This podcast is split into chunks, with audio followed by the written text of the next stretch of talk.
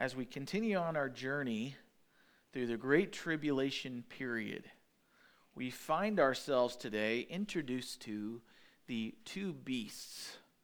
And these beasts are unlike any beast that you've ever seen before. Um, but as we arrive at these two beasts, I want to remind you of the context from last year's, excuse me, last week. Some weeks feel like a year, don't they?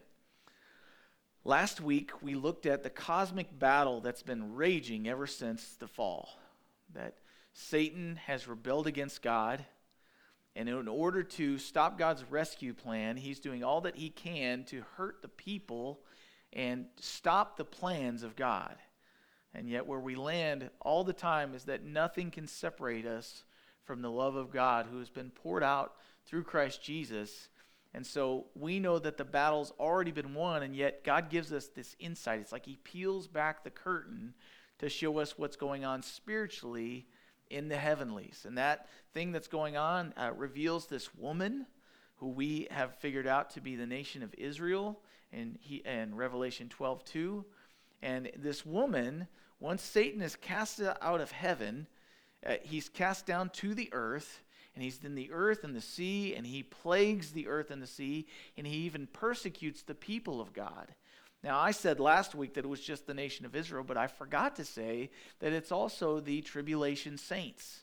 Remember uh, that the saints in chapter 4 and 5 of Revelation are actually taken up into heaven, but there's also people that get saved because God's not just throwing away humanity and going, I'm done. He's still reaching out his kind and gentle arms, going, Hey, your world is failing you. The economic system is failing you. Famine, food is even failing you. And yet I am not forsaking you if you're willing. Whosoever will may come, repent of their sin, believe in my Son, and follow me. The tribulation saints, people that are saved during this period, will actually have the opportunity to walk with the Lord. And yet, we, we find out is that if you're going to walk with God, this will be an unparalleled time where it's going to be the hardest it's ever been.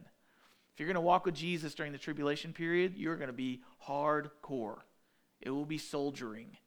And so during this time, uh, the people of God, the nation of Israel, are going to flee to this place that's called Petra.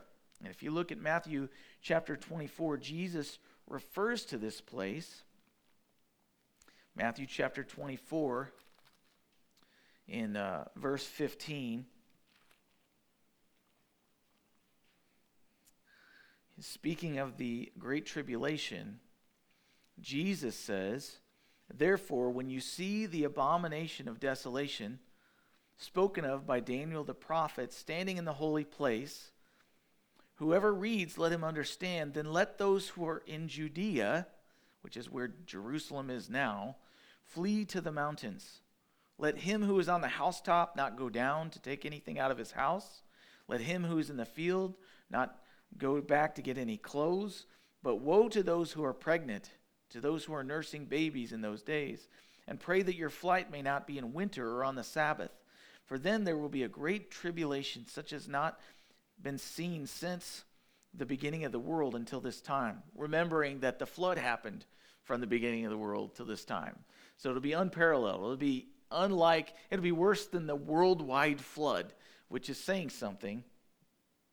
And then he says, Nor ever shall be. And unless those days were shortened, no flesh would be saved. But for the elect's sake, those days will be shortened. Then if anyone says to you, Look, there's the Christ, or there, do not believe it. For false Christs and false prophets will rise and show great signs and wonders to deceive, if possible, even the elect. See, I have told you beforehand.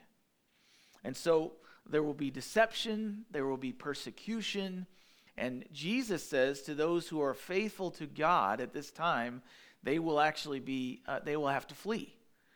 And this place of fleeing is also spoken about in Isaiah chapter 16, verse 1 through 4. It's a place called Selah, not Selah like in the Psalms, which means to pause and take a moment and think about what God's done. But Selah actually refers to a place called Petra, which is in Jordan, modern day Jordan, and looks like this. If I can get the next slide. There it is. It's this hidden city called Petra. What's interesting about this city is that the only way to get there, unless you have some sort of helicopter, is to flee through these wadis, these these it's like a maze in there and you go through these you know we have uh, elephant rocks and they got the fat man squeeze it's kind of like that. You can't just take any old vehicle in there. You can't take buses in there. They're going to have to flee on foot and get into this place that god has prepared for them to flee and be protected. And it says in revelation chapter 12 that they'll flee there and they'll be sustained there. And so, as they flee there and they're sustained there, remember last week we talked about how Satan, the dragon, will actually send a flood. It'll, he'll spew out water towards them in order to defeat them, which is funny because dragons, what comes out of their mouth? Uh, fire, not water. But there will be a flood, and many believe that this will actually be an army that will go in there to defeat them. And the only way to go in there is to go through all these little crevices and cracks. And, and, and what's funny about this is they have no defense they go to this place, but essentially they're sitting ducks in this little bowl.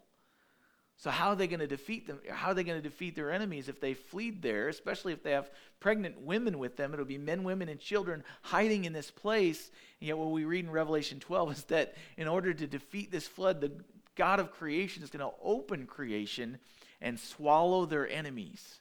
The only way to be protected is for God to do it supernaturally. And he opens the earth and they are sucked in. And I love this because there is no length that God won't go to to protect his people. And so at the same time, we see the male child described in chapter 12, verse 5. He will rule all nations with a rod of iron. This also refers back to Psalm chapter 2.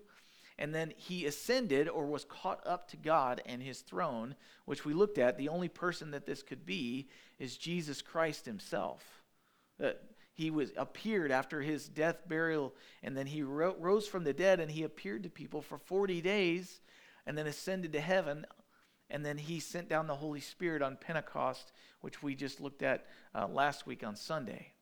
And then there's the dragon, Satan, uh, the great serpent of old described in Revelation 12. And he is the devil.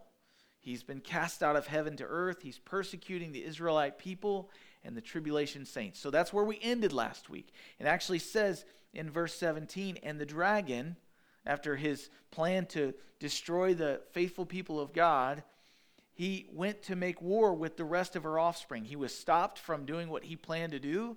And at that point, he's in a rage and he says, No big deal. I'll go make war with the rest of her offspring, this woman, who keep the commandments of God and have the testimony of Jesus Christ. So they have the law, but they also believe in Jesus Christ as the Messiah. I'll go deal with them, I'll go rage war against them. And so to be a believer of any sort in the tribulation period means persecution. And so, with that being said, this week we are going to look at something that I call the unholy trinity. We have the dragon, chapter 12, Satan, who is a picture of an antitype of, think about it, we have the, the Holy Trinity. We have the Father, the Son, and the Holy Spirit. And yet, Satan is known in the Bible as the father of lies. And then there's the first beast introduced in chapter 13, verse 1 through 8, who is the Antichrist. It's, it's going to describe him as a beast. Is he going to look like a beast? We'll get that into that in a minute. But Antichrist doesn't just mean he's against Christ. The word in the Greek actually means instead of Christ. He will be a false Messiah. He'll look like the right guy. He'll, he'll measure up to all the standards that they had for the Messiah when they rejected the first one, who was meek and riding on a donkey. They're looking for a conquering Messiah, and this guy will measure up to all that. He will be the perfect politician. He'll be the perfect peacemaker. People will laud him. He'll have 100 million followers on, on the, the book of Face and on Twitter, and, and he'll be it. People will love him. He will not come like a guy with a pitchfork. He won't be an actual beast that you're like, oh, that's obviously a bad guy. He'll come as an angel of light. What it says of him in verse 1 and 2 is that he'll actually come out of the sea. What that means is that in Scripture, prophetically, the sea is always a picture of the world. The world's covered in 70% water, the sea kind of covers most of it. And when he comes out of the sea, he'll come out of a Gentile nation. Many believe he'll actually be a descendant of David. He'll actually be a Jewish man, which would fulfill prophecy describing the Messiah. But he'll come out of the sea. He'll come out, he'll, he'll come out of the dispersion. As the Jewish people have been dispersed throughout the whole world, he'll actually come out of the world, but he'll be a Jewish male. And then it describes him seven heads, ten horns, ten crowns. And Daniel chapter 7 and chapter 9 also describe the, the kingdoms of the world. And as they progress, they're always described as these beasts. But we know that the kingdoms of the world haven't actually been run by beasts that you'd see in a zoo. They're actually run by people, but they're described as beasts because of the characteristics of those kingdoms and what they'll do with their power. One's described as a panther, excuse me, a leopard and a bear. And, and they have these gnashing teeth, and the bear is kind of a lumbering country. Uh, kind of you know comes around and knocks things over and, and does what it does and conquers other kingdoms. But we studied that in the book of Daniel. But on top of the, the they have seven heads, which I believe to be seven leaders. It, then it, this this beast will have ten horns, which are 10 nations. Many believe that this will actually be a resurrected form of the Roman uh, Empire that will kind of come up out of Europe. And they'll have 10 crowns. But out of those 10 crowns will come one man who rises up above them, and he'll have this supernatural influence. But on their crowns, they'll have a blasphemous name on their heads, uh, meaning that their leadership and their government are against God and they will mock him openly. They'll have leadership that is openly against God. And, and we're set up right now for most nations are actually run by the ungodly. And because of that, uh, they will speak proud words. So the first beast is the Antichrist. He is instead of Christ. He will come on the scene and he'll do some things we're getting ready to look at. But the second beast, chapter 13, verse 11 through 18, will be a false prophet, which is a type of the Holy Spirit, except he'll be the anti Holy Spirit. Instead of the Holy Spirit, you'll have this prophet, and he will come out of the earth, meaning in Scripture, instead of coming out of the world, the Gentile nations, he'll actually be risen up out of the land. That will be the land of Israel. And so, with that outline, we'll start uh, chapter 13. Now, my question for you as we talk about the word beasts, and I already mentioned this about the previous kingdoms, these things that we're describing are all figurative language that John would understand in order to point out what these nations will be like, and excuse me, what these these uh, these two beasts will be like. They will be human beings. They will be supernaturally gifted by Satan. And they will fulfill their role, just like if we were to look at Judas and see what he ultimately did, being one of the chosen 12, he was against Jesus. That's pretty beastly. To be against the, the king of the earth, the savior of the world, and to betray him for 30 pieces of silver, that's very, maybe we would say in a more English tone, very beastly, very uh, unkind, very rough, very rabid. It's not safe, is the idea. And so the question is are there going to be literal beasts? Now, the Bible describes these characters, think about this, from God's viewpoint. They're like ravenous beasts, seeking whom they may devour. You wouldn't want to leave them alone with your children, locked in a house. Uh, so the idea is these will be men who play two roles. And what's interesting is 2 Corinthians chapter 11 verse 14 says that Satan comes to us and presents himself as an angel of light. They'll present themselves as these upstanding citizens and they will be lauded by the crowds. But Satan, 1 Peter 5 8 says, is really a roaring lion. He's roaming about, seeking who he may devour with his teeth. Now, God has a divine redemption plan in the works, so Satan makes sense. If we have strategy for how we're going to save somebody, there's also going to be a counterpart that has a demonic destruction plan to counter what God's going to do, and he'll use people that are willing to play these ungodly roles. And so the God rejecting thinkers and leaders of the world will be susceptible to play this role, right? And so these two that rise above, there'll be the cream of the crop. They'll be the most educated people in the world. They'll be very flowery with their language, and yet Satan will use them to try to overthrow God's plan. So, here we are. Chapter 13, verse 1. It says, Then I stood on the sand of the sea. I saw a beast rising up out of the sea, having seven heads, ten horns, and on his horns ten crowns, and on his heads a blasphemous name. Now the beast which I saw was like a leopard. His feet were like the feet of a bear, his mouth like the mouth of a lion. And the dragon gave him his power, his throne, and great authority. So Jesus says, I came to do the will of my Father. And everybody said, nobody can do the things that Jesus did unless he had been given authority from above. And so this man will come on the scene, and it says there very clearly in verse 2 the dragon from the previous chapter, Satan, gave him his power, his throne, and his authority. So we have in Daniel chapter 4 through 6, and then 7, we have the foretelling of the kingdoms of the earth. And we look at those kingdoms, and they describe very specifically, before they even took place, the nations that were ruling the world, starting with Babylon, leading to the Medes and the Persians, leading to Alexander the Great with the Grecian Empire, and then the Romans. And all of these are described very clearly in Scripture, foretold because God sees all things outside of time. He tells us ahead of time what it'll look like, and prophecy is always to bolster our faith. Not that that was God's will that all these ungodly nations would rule, but so we would see that God knows how the planet, how the earth is going to unfold, and He sees ahead of time. So if He's been faithful in the past, and He can tell us about the past before it happens from the past, He can also tell us and see and show us our future and our hope. And so, but there's one described in chapter 7.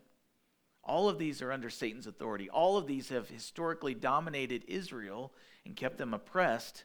But there's one beast described specifically that's unlike any other beast. One he uses the word a leper, leopard. One he uses the word bear and very lumbering. But then he describes this one beast that could actually look like the one on the right there that has all these heads, all these horns. It's a beast unlike we've ever seen. I actually Googled it, and artists, artists will try to draw these specific beasts but what's interesting about the fourth one is that some people actually drew a dinosaur. And some people drew a dragon. And some people but all that said, there was many of the same descriptions in there, but nobody knows what it's going to look like because it's a beast, unlike it's indescribable from what we understand. Telling you that it's not just any other beast, but it's a otherworldly type of beast. But this beast that we're looking at in the Antichrist this beast kingdom will be a continuation of these other kingdoms of the world. There'll be a revived piece of the Roman Empire that was in chapter 7. But then, what I want to point out is that Satan has always had authority on this earth. And we talked about this earlier in Revelation. Who gave him authority? We did. Adam, the first of Adam, our head. He gave up his authority to be a manager and a multiplier on the earth when he sinned and obeyed Satan instead of God. He gave the right to rule and reign on earth to Satan. And so when he did this, he set us on a destruction course from the beginning. But what we know is that even Jesus didn't question this authority. He was tempted by Satan in the in uh, actually in Matthew chapter 4 verse 8 through 10 he was tempted specifically Satan, the God of this world, took him up to the highest peak of a mountain. We don't know where it was, but he took him there supernaturally after he'd fasted 40 days. And he said, If you'll bow down and worship me, Jesus, then I will give you all the kingdoms of the earth. I'll give you, I'll make you the authority over them. And Jesus didn't say, You can't do that. You don't have the right to do that. My Father's in charge. What he said was, you shall worship the Lord God and him only. He quoted Deuteronomy. And then he said, Depart from me, Satan. So at that point, he was rejecting the right to rule and reign the earth that he was already going to be given the right of. Jesus did not worship Satan and take the bait. He was the second Adam. He didn't, he didn't fall to the temptation like Adam did, he rejected it. But at the same time, Satan's still dangling that carrot. And there will be an individual that will take it and eat it. And he will play right into the part that Satan has for him. Many people are already and would love to take over the world. Napoleon, right? Nebuchadnezzar, uh, Hitler. It's, it's always been something. The most evil people will try to take over the world. It is demonically charged when people do that. So, that being said, Jesus said, No, I'll take it later when my Father gives it to me. And so in verse 3, he continues on and says, I saw one of his heads as if it had been mortally wounded, and his deadly wound was healed. And all the world marveled and followed this beast. So they worshiped the dragon who gave authority to the beast, and they worshiped the beast, saying, Who is like the beast? Who is able to make war with him? So Antichrist comes on the scene, everybody loves him, and then there's an assassination attempt or something like it. Something happens that he's actually mortally wounded, that he should die. And yet, what happens, Zechariah chapter 11, verse 15 actually describes this wound. I'm going to turn there only because I put a bookmark, otherwise, I'd never find it in the next 10 minutes. Zechariah chapter 11, verse 15 says, The Lord said to me, Next take for yourself the implements of a foolish shepherd. For indeed I will raise up a shepherd in the land who will not care for those who are cut off, nor seek the young, nor heal those that are broken, nor feed those that stand still. But he will eat the flesh of the fat and tear their hooves in pieces. He will actually destroy sheep, he won't care for them and yet he'll act like a shepherd. Verse 17 Woe to the worthless shepherd who leaves the flock. A sword shall be against him, and against his right eye. His arm shall completely wither, and his right eye shall be totally blinded. So he's going to take a death blow to his eye, his shoulder, and I guess his arm because of it, and he'll be mutilated. But what we read in chapter 13, verse 3 is that he had been mortally wounded, and yet his deadly wound was healed. And all the world saw this, and they marveled and they followed him. Imagine that. Someone that's Messiah like is going to perform a sign. And what, it, what happened? Everybody came to Jesus and they said, What? Uh, show us a sign and then we'll follow you. And he had showed them all these wonders and signs. And yet, what did he say to them? He said, A wicked and perverse generation seeks a sign. There will come a generation when the Antichrist gets here that will seek a sign. They will be a wicked and perverse, twisted generation, and they will see that sign and they'll go, I'm in. Let's do this. They'll say, Amen. So, what happens is with the authority given to him, he has the ability to heal himself. And they worship, verse 4, the dragon who gave authority to the beast. They worship the beast, saying, Who is like the beast and who is able to make war with him? This will be a counterfeit Savior. Jesus was mortally wounded and he rose from the dead, and the world continued to reject him. This man, empowered by Satan, convinces the world to worship Satan so they don't worship the Antichrist, they actually worship the one who sent him because he came to do the will of his father, the father of lies. They're going to worship, guess what? Just like Oprah, a higher power. They're going to worship someone that can do things that they can't, and yet a wicked and perverse generation. So if your faith is based on God doing a miraculous sign, if he heals every time, you're going to be susceptible to this kind of deception because this guy, Satan, is going to do a sign through the Antichrist, and people will wholesale follow him to the gates of hell and then to the pit of hell. But verse 4 says their worship song for the beast. Their version of our God is greater, our God is higher. There's no one like the beast. And yet, I don't think it's going to sound like that. They're going to say things that sound different. It's not going to be, we worship the beast. That would sound creepy and satanic. They'll say, we're going to worship this political leader. We're going to worship this healer. We're going to worship this humanitarian, whatever it might be. And so in verse 5, we continue. Verse 5 says that as he was given a mouth, speaking great words and blasphemies, and he was given authority to continue for, imagine this, we haven't heard this before, 42 months, which is three and a half years. Verse 6 Then he opened his mouth in blasphemy against God to blaspheme or mock his name, his tabernacle, and those who dwell in heaven.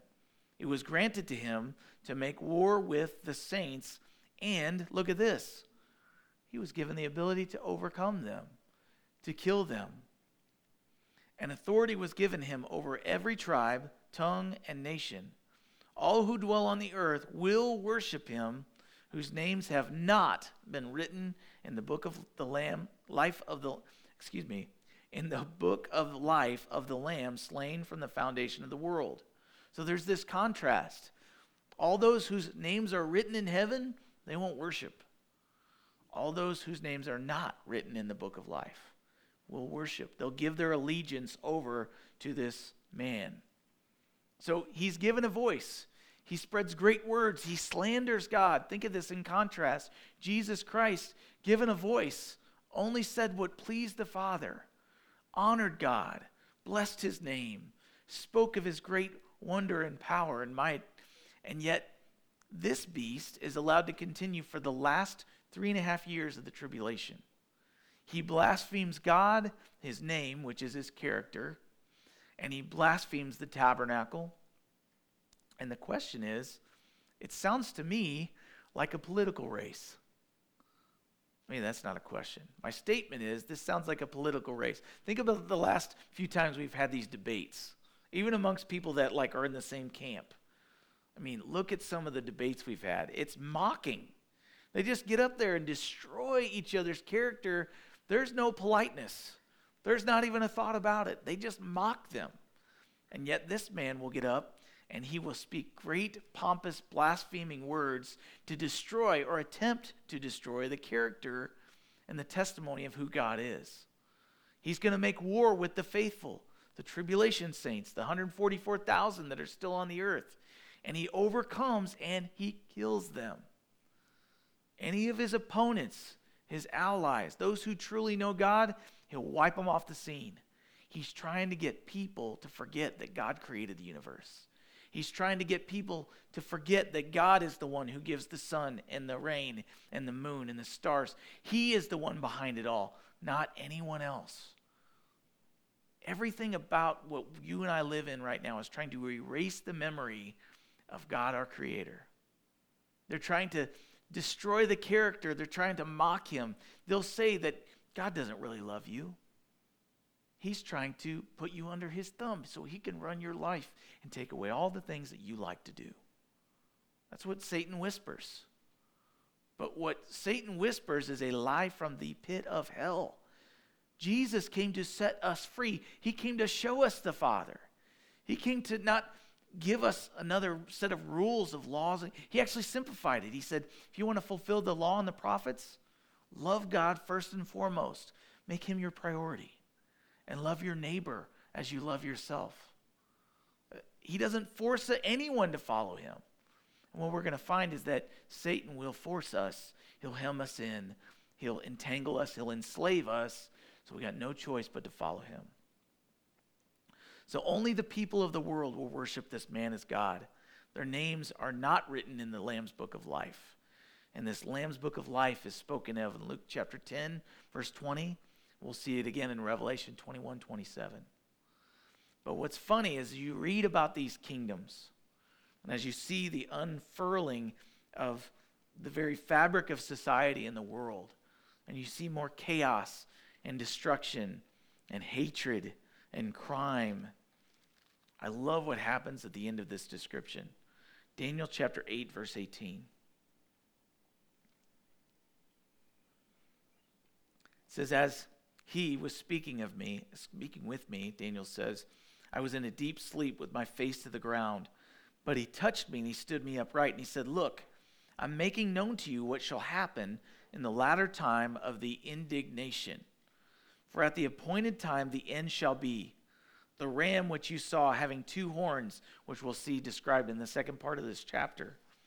They are the kings of Media and Persia, and the male goat is the kingdom of Greece. The large horn that's between its eyes is the first king. As for the broken horn and the four that stood up in its place, four kingdoms shall rise out of that nation, but not with its power. It won't be empowered by the kingdom's power, but it will be supernaturally empowered. And in the latter time of their kingdom, when the transgressors have reached their fullness, a king shall arise having fierce features, who understands sinister schemes his power shall be mighty, but not by his own power. He shall destroy fearfully and shall prosper and thrive. He shall destroy the mighty and also the holy people. Through his cunning, he shall cause deceit to prosper under his rule. He shall exalt himself in his heart. He shall destroy many in their prosperity. Seems to me that during this time there will be great prosperity among the nations, and yet Satan will destroy people while they're prospering. You can't imagine that, right? We only see people destroyed when they're doing unwell financially and economically. But it says in this, they'll be fattened for slaughter, essentially. We get fat and sassy and comfortable, all of a sudden we're in a dangerous spot. And yet, what it says is, he shall exalt himself. He shall destroy many in their prosperity. He shall even rise against the prince of princes. We know him. But he shall, verse 25 at the very end, he shall be broken without human means. He will be destroyed. This man we've just read about, the Antichrist, greater is he who is in us than he who is in the world. When he is destroyed, we won't have to come up with a scheme to protect ourselves.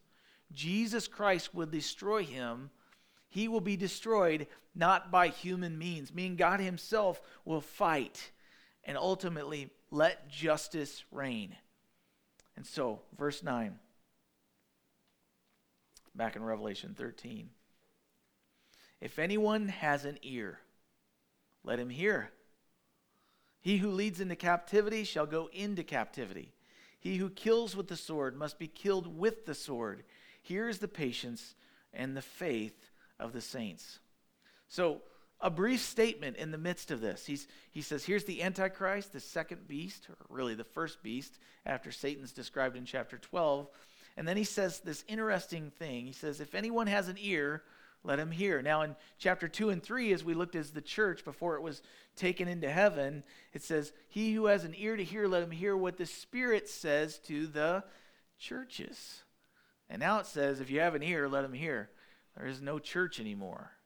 The, the church age is over.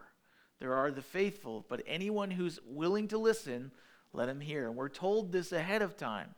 He's calling out, heed this warning. Anyone who hears this, what I'm saying in Revelation 13, he says, hear this before the time arrives. Get ready, be ready, be vigilant. It's a call to arms. And I love this because wisdom, God in flesh, is wisdom. But in Proverbs chapter 1, the wisdom book, Proverbs chapter 1, verse 20, I went too far. Proverbs always personifies wisdom as a woman, but Proverbs chapter 1, verse 20 says, Wisdom calls aloud outside. She raises her voice in the open squares. She cries out in the chief concourses, at the openings of the gates in the city. She speaks her words. How long, you simple ones, will you love simplicity? And he's talking about foolishness and naivety. For scorners delight in their scorning, and fools hate knowledge. Turn at my rebuke. Surely I will pour out my spirit on you. I will make my words known to you, because I have called and you refused. I have stretched out my hand, and no one regarded. because you disdained all my counsel and would have none of my rebuke. Also, I will laugh at your calamity. I will mock when your terror comes. When your terror comes like a storm and your destruction comes like a whirlwind, when distress and anguish comes upon you. Then they will call on me, but I will not answer. They will seek me diligently, but they will not find me, because they hated knowledge and did not choose the fear of the Lord. They would have none of my counsel, and they despised my every rebuke. Therefore, they shall eat the fruit of their own way, and be filled to the full with their own fancies. For the turning away of the simple will slay them, and the complacency of fools will destroy them. But, and I love this verse, but whoever listens to me will dwell safely and will be secure without fear of evil. Whoever listens to me. At Matthew chapter 7, verse 24 and 25 says, He who hears my word, Jesus says this, he who hears my word and puts it into practice will be like the man that put his house and built it on a rock. So in the day of adversity, when the winds blow and the waves crash, that that foundation will stand and it will not be shaken, that house. So he says, wisdom calls out. If anyone has an ear, let him hear. And then he says to the a warning to the violent, the evil, and a promise to the righteous. He who puts in captivity will be himself made captive. Satan will be bound. He will ultimately he's enslaved, he will ens- be enslaved. He will be put in a place of judgment. He who lives to kill will die in the process. He who lives to heal, however, will he- be healed. Think about that. Jesus, on the night of Jesus' betrayal, excuse me, Peter, on the night of Jesus' betrayal, he, he sees Jesus being put in captivity. He goes, no, He gets out the sword that he was going to carry with him, and he, he's such an inept swordsman. He's a fisherman. He, he wasn't trying to hit Malchus's ear, he was going for the throat. And when he jumps up and he cuts off his ear with a short sword, Jesus says, Hey, Peter, if you live by the sword, what? You'll die by the sword. That's the same thing. Jesus, by the pen of John the Revelator, here it says, He who lives by the sword will perish by the sword.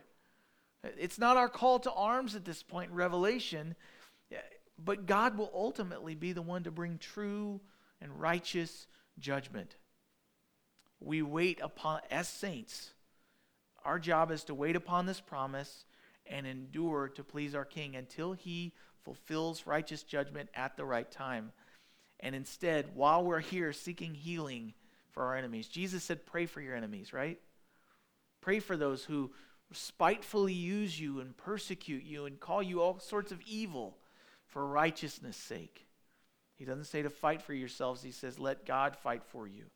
But now that that parenthetical statement is over, we have the false prophet. So Jesus comes on the scene and then he sends his disciples and he pours out his Holy Spirit to bring to remembrance all the things that Jesus taught in the New Testament, the acts of the Holy Spirit in the book of Acts. Well, when we're going to have a counterfeit Savior, we got to have a counterfeit Holy Spirit. And so here we have the false prophet, the, unho- the unholy Spirit Verse uh, 11 says, Then I saw another beast coming up out of the earth. He had two horns like a lamb and spoke like a dragon? That's odd. And he exercises all the authority of the first beast in his presence and causes the earth and those who dwell in it to worship the first beast whose deadly wound was healed. He performs great signs so that even he even makes fire come down from heaven on the earth in the sight of men and he deceives those who dwell on the earth by those signs which he has he was granted to do in the sight of the beast, telling those who dwell on the earth to make an image to the beast who was wounded by the sword and lived. Verse 15 He was granted power to give them breath to the image of the beast, that the image of the beast should both speak and cause as many as would not worship the image of the beast to be killed. So if you won't worship the beast, He'll put you down. He'll put you to death like a dog.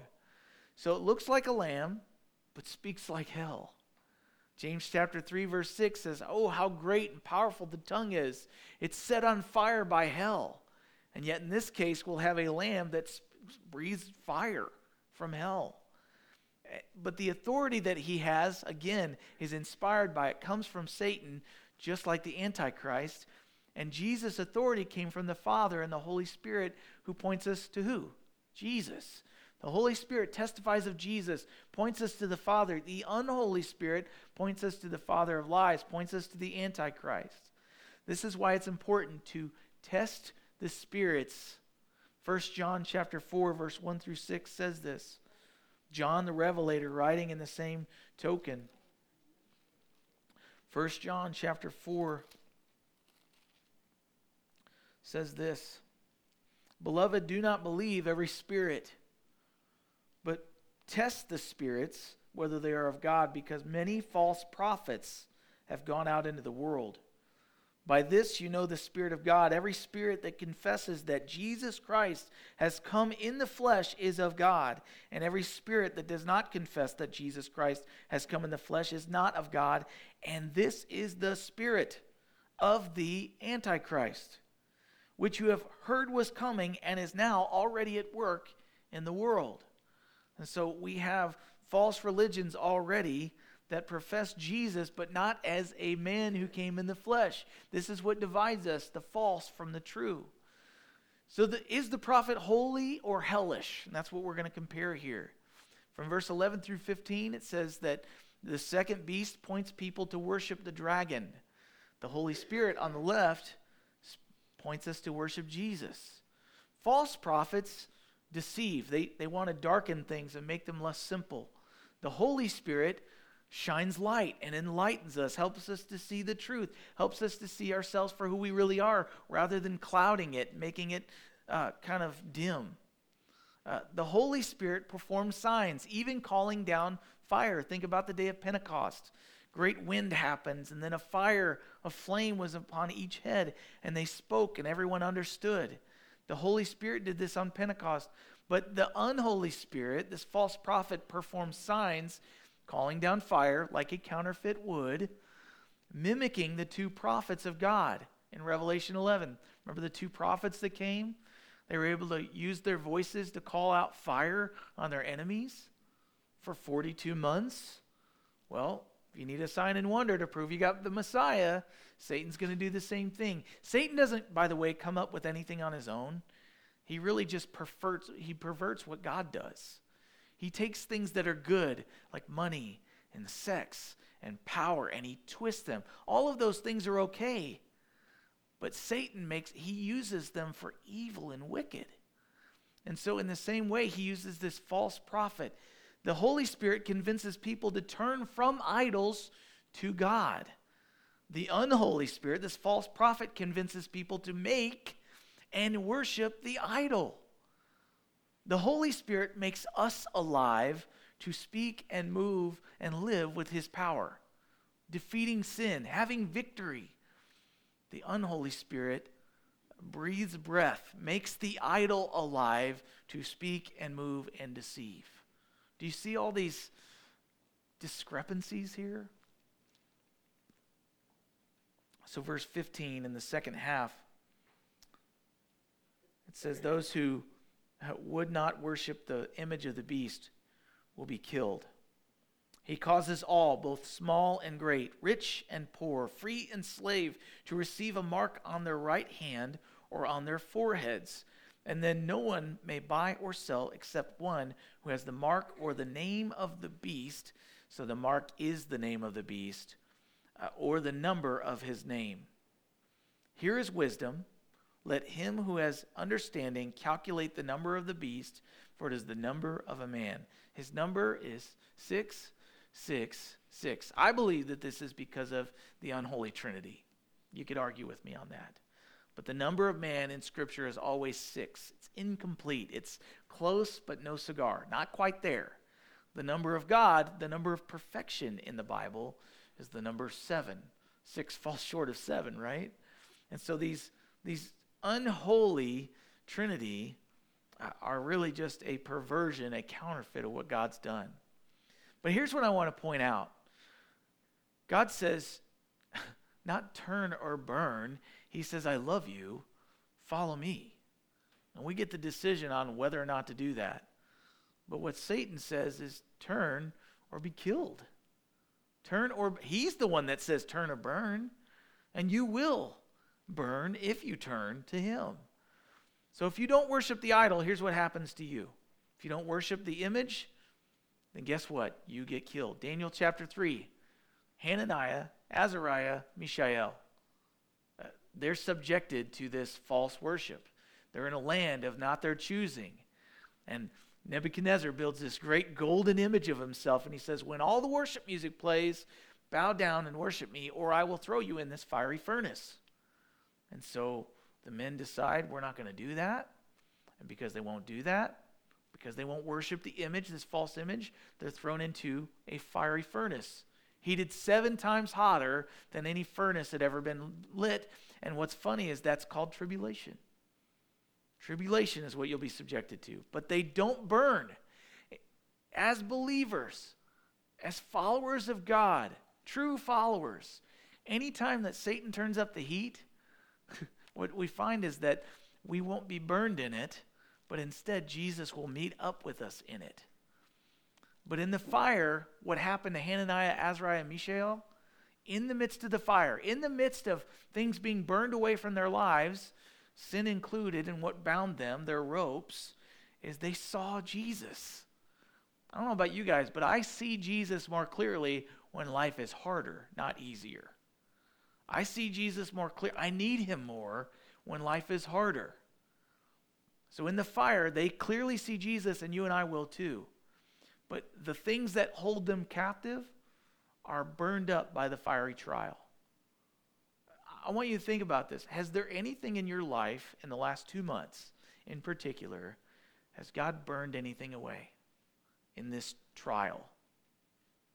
It, he has for me.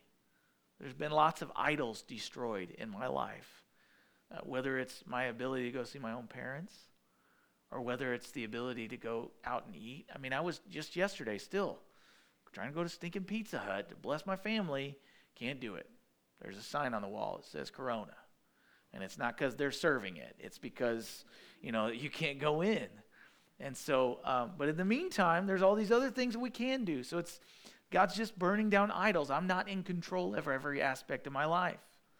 But that being said, that if you don't worship the idol in this time, they'll kill you. And if you don't take the mark, you can't buy, sell, or trade. No Amazon Prime for you. You don't have the mark of the beast.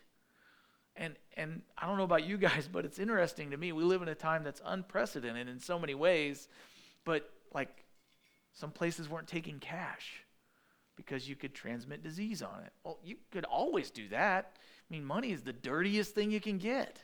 Street corner, you know, whatever. it, they, people use cash. They don't use their debit card to go, you know, down to the corner and get drugs or whatever else you can do at the street corner. And so money has always been dirty, but now it's become commonly accepted like we need to get rid of money. It's dirty. Can you imagine any other time that we could possibly see because of health reasons? People go, no, no, we need to have a chip in us that actually well, that'll keep us safe. And, and I think that this is all part of that setup. God's getting ready, or at least the Antichrist is getting us ready for that economic system. But interestingly enough, Daniel 3 gives us the dimensions of this golden statue. And it's all for subjection, but they were told to bow down to a statue that was 60, 60 cubits tall, 6 cubits wide, and 6 cubits thick. Might be a coincidence, I don't know, but it seems to me that that was a type of what will happen during tribulation. Now, think about the world that we live in. Without Christian influence, Things like the chip for location and for exposure to different diseases would have already been done. They would have presented it, and the whole world would go, I'll do whatever I can to save myself, except follow Jesus. But I'll, I'll take a chip, I'll take a tattoo, I'll take a mark, whatever, brand me. Uh, you know, I want to be able to go places. Put it on my forehead, you know. But I've also heard people say that they think that the iPhone is that. Like, think about it. It's got the apple with the bite out of it and it says that it'll be on your hand or on your forehead. You know, like I don't know about that, but the whole point is I got an iPhone. I'm just saying, I, you know, but things are kind of. I don't think there's any coincidences either. Um, but that being said, If you don't have the chip, uh, you'll be set up for it, you know. So here's the, here's the real deal. As believers, you know where our name's written? In heaven. As non believers, you don't get your name written anywhere. You get someone's name written on you. That's what it looks like in the tribulation. So here's Satan's game strategy, and, it plays right into Jesus fulfilling and, and giving us victory. He knows his time is short. Chapter 12 told us that. He's making war, Satan is, on the object of God's love, his people. Satan says, I can't get my way, then I'll hurt you, God. And the only way to hurt God, by the way, is try, try to hurt his people. Satan's going to make it possible to get food, eh, impossible to get food without bearing the name of the beast. He's going to make a counterfeit Messiah to save the people from oppression. I can't get food.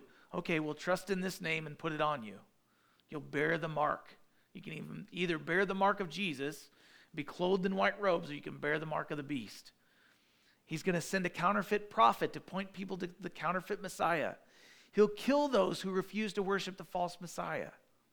He'll deceive the world into worshiping him and try to erase the memory of the true king from the face of the earth. That's his plan. So basically, everything that Satan accuses God of doing, Satan actually does. Deceive. He, he convinced Eve, you know, God's deceiving you. He's holding back something from you that's good. He lies. He's, he's telling, hey, God's lying to you. He, he's trying to keep you from your best life. He also threatens people so they'll follow him.